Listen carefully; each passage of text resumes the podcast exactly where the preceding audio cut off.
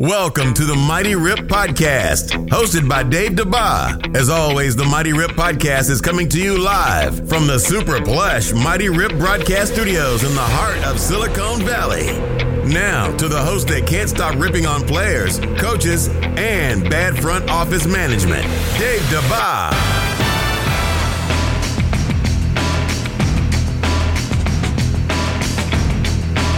Coming up on the Mighty Rip Pod, we take a deep look at why Russell Westbrook is so disrespected by you, the fans of the National Basketball Association. If you will, for some reason, Russell Westbrook is like the Rodney Dangerfield of basketball to basketball fans, and I don't understand why. We are going to diagnose that today on the Mighty Rip Pod, which is broadcast live and on tape. So you could be listening to us right now on Apple Podcasts, on Castbox, on Spotify, on Google Play. We are on a bunch of different different platforms. So thanks so much for tuning in. In addition to our Russell Westbrook story, though, uh, something else did pop up that we felt like needed to be addressed and that is the ongoing brilliance of Jerry West. As Jerry West and the Los Angeles Clippers have done it yet again, they seem to be the only team that realizes you can still sign players after the NBA trade deadline is over. this time they went out and they got Reggie Jackson, and I will tell you why. Because a lot of times these signings after the trading deadline are mediocre signings and have no real meaning. Leave it to Jerry West though to pull off a real a real signing that has real meaning and that really is uh, if you will, the first missile fired at the Los Angeles Lakers. And I don't think the Lakers have a way of defending this missile. That is Reggie Jackson, who's now a member of the Los Angeles Clippers. All of that, and trust me, a whole lot more coming up on the Mighty Rip Pod today. But we begin with Russell Westbrook. Now, we've been planning to do a Russell Westbrook story for quite some time. And this has just been something that's just been sort of lingering. And and we've seen this um, uh, we've seen fans um, on our social media channels on Facebook and Twitter um, ripping on Russell Westbrook, and we just we just didn't understand why. Um, I mean, the kid he's averaging like 27 points a game. He's in a new system. He is by far one of the best playmakers, most exciting basketball players to watch day in and day out in the National Basketball Association. I would put Russell Westbrook in my top five National Basketball Association players I want to see day in and day out. In fact, I would almost even have him really close to the top three. Like you've got you've got your LeBron, right? And everybody's got to see LeBron, and we all know what Giannis can do, and it's exciting. And then I'm curious about Zion, but he's not quite there yet. So, who's the third most exciting basketball player who's currently playing in the National Basketball Association? I will say this not disrespecting James Harden at all, who's averaging 35 points a game, which is just amazing. What's even more amazing about that is that he's not even considered in the running for the most valuable player of the year award, which of course is just going to go back to the Greek freak who's going to win it yet again. But when I think of excitement and a player I want to watch in the National Basketball Association, Russell Westbrook, I think really at this point for me is like my third favorite player to watch in the NBA at this point. And if we put this in context, this is a guy who went out of his way to try to remain on the same team. He started his career in 2008 with the OKC Thunder. He was traded, as you know, um, this past offseason. He spent uh, if I'm doing my math correct, it looks like uh, 10 plus years with the OKC Thunder. 10 plus years with the OKC Thunder. And at no point, even during the bad years, did Russell Westbrook do anything to try to get himself moved out of Oklahoma City? I mean, you can understand why somebody would want to get out of Oklahoma City. Look, if you have a chance to play in New York or a chance to play in Los Angeles, hell, if you even have a chance to play in San Antonio, like the least exciting place to play in the National Basketball Association has to be Oklahoma City. Memphis, a close second. uh, hey, at least they're not playing in an arena called the Smoothie King Arena, but at least the Smoothie King Arena is in New Orleans. I'm just saying there's no way anybody would really choose to want to play in Oklahoma City with all the other options out there. Now, I've said this before about the National Basketball Association. It's not really about the city, it's about the team and it's about the ownership group. And those are the things that make players want to go places, which makes Oklahoma City a desirable place as a team for a player to want to play at. The ownership group, as Russell has talked about in the past, has always done a good job taking care of him and a bunch of other players in um, that have come through OKC. So what I don't understand is why is Russell Westbrook so disrespected by all of you fans out there? Is it the fact that he's one of the last people in the National Basketball Association that actually has a mid range jump shot? Is it the fact that Russell Westbrook is not a three point hound?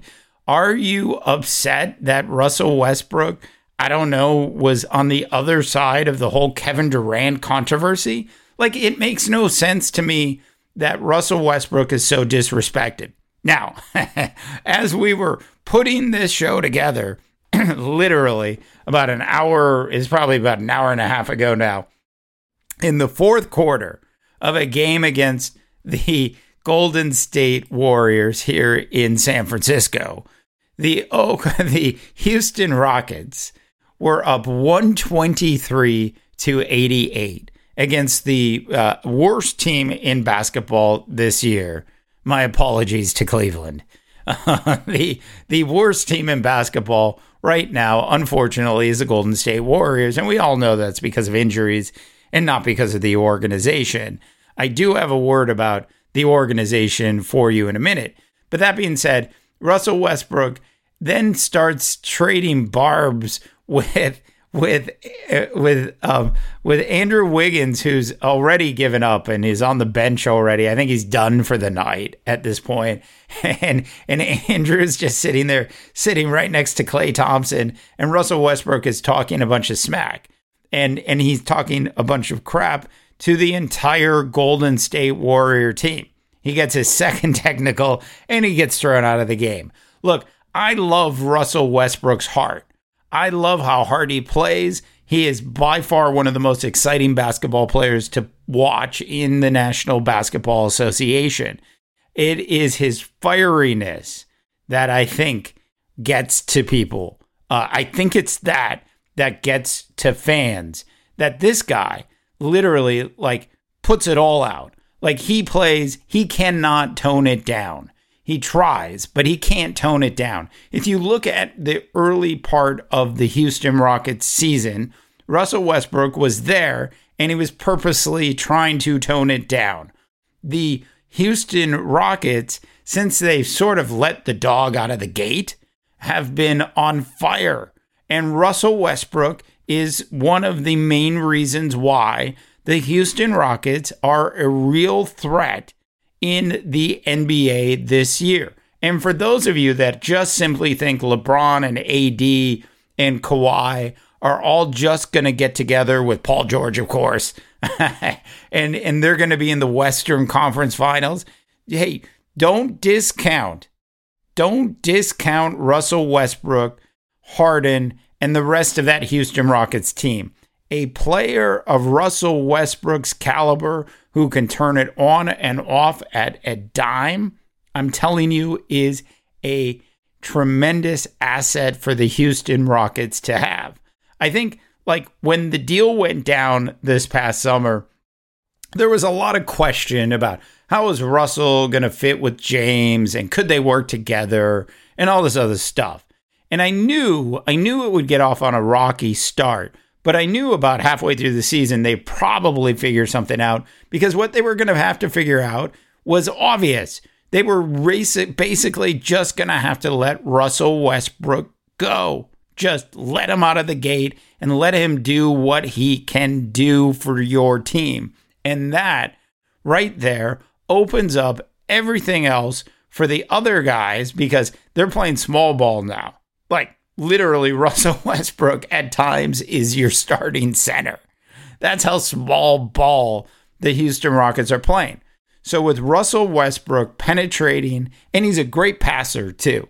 Don't discount his ability to actually give up the ball and pass it. I mean, he's averaging like seven assists a game, eight rebounds a game.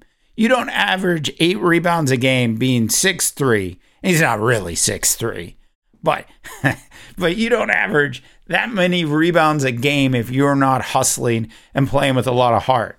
So my final analysis on this is the reason a lot of you disrespect Russell Westbrook so much is that you, I think, don't think he is he's capable of shooting three pointers. And I think that's what you're stuck on. I think you're stuck on his three point percentage field goal percentage, which let's face it is not high. it's it's not good. It's it is bad. It is so bad that you would think anybody that averages 23.4% from the three point range would not be allowed to receive $38.5 million a year. But like I said before, threes are a secondary part of Russell's game. The only time he takes them is when he's basically just wide open or it's in clutch, in a clutch point of a basketball game. And I'll say this I have no problem with Russell Westbrook taking clutch shots at clutch times because he is a clutch basketball player and by far one of the most exciting basketball players to watch in the National Basketball Association today. So, for all of you people out there that are so stuck on what Steph Curry has done to the National Basketball Association, on a night in which Trae Young went for 50, are you so stuck on just sitting there watching people hit threes? You are disrespecting the mid range jump shot and the ability to penetrate and make layups on a consistent basis because that is what Russell Westbrook does, and he does it with a lot of heart. okay, so those are some uh, some thoughts for you there on Russell Westbrook. Um, as for Reggie Jackson being a new member of the Los Angeles Clippers, and I talked a little bit in the opening about Jerry West and Jerry West being this magician. I've said it before, I'll say it again. But welcome to LA, Reggie Jackson. Look, Reggie Jackson is basically, if they give him enough playing time, he's 15 points a game, five assists a game, uh, two or three rebounds. Look, when you're making a playoff run, like the Clippers are going to be making in the last two months of the season, and when we get into the playoffs, they're going to need more firepower. And what do they go out and do? They go out and on the free agent market, on the free agent market, pick up somebody who's sitting there with 15 points a game a proven player who can also play defense. I'm just saying this was a fantastic signing by by Jerry West. And you know they got him for like nothing. Like it's like it's like dirt cheap. Like they it's like they went to the dollar store and picked up Reggie Jackson. And I don't understand where Rob Pelinka and the Los Angeles Lakers are on this because it's clear that they need more. Now, to be respectful of the Lakers, we we do know that there's been a lot going on there. And so I understand that they've sort of had to you know sort of concentrate on some other things um, since the passing of um, of Kobe Bryant. Th- that being said, Jerry West and the Clippers have not stopped improving their team. And I think Rob Pelinka and the Laker organization, it I, I hope it's not too late. I hope it's not too late for them to really realize that while they're having a great year um, in the regular season, because you look at this Laker team and they just don't have enough firepower. They just don't have enough firepower. So if LeBron and AD don't both score 30 points a game in the playoffs, the Lakers are probably going to be in trouble. Jerry West, absolutely brilliant hiring uh, and signing of Reggie Jackson. And then on the flip side, we've got the Golden State Warriors and Bob Myers. And we take a look at the track record of Bob Myers without Jerry West. And to be honest, it's not impressive at all. There's like maybe one or two things, and everything else is is really not impressive. Don't make me go down the line of bad draft picks that Bob Myers and the Golden State Warriors have made. Look, I know Steph is out. I know Klay is out, but this team shouldn't be as bad as it is. And the reason it's as bad as it is is because they drafted players like Jacob Evans III, who had no business being a player in the National Basketball Association. Maybe Jacob Evans III deserved to be a fan, but not a player. Look, I don't even think Jacob Evans III belongs in the G League at this point. That's how bad that draft pick was.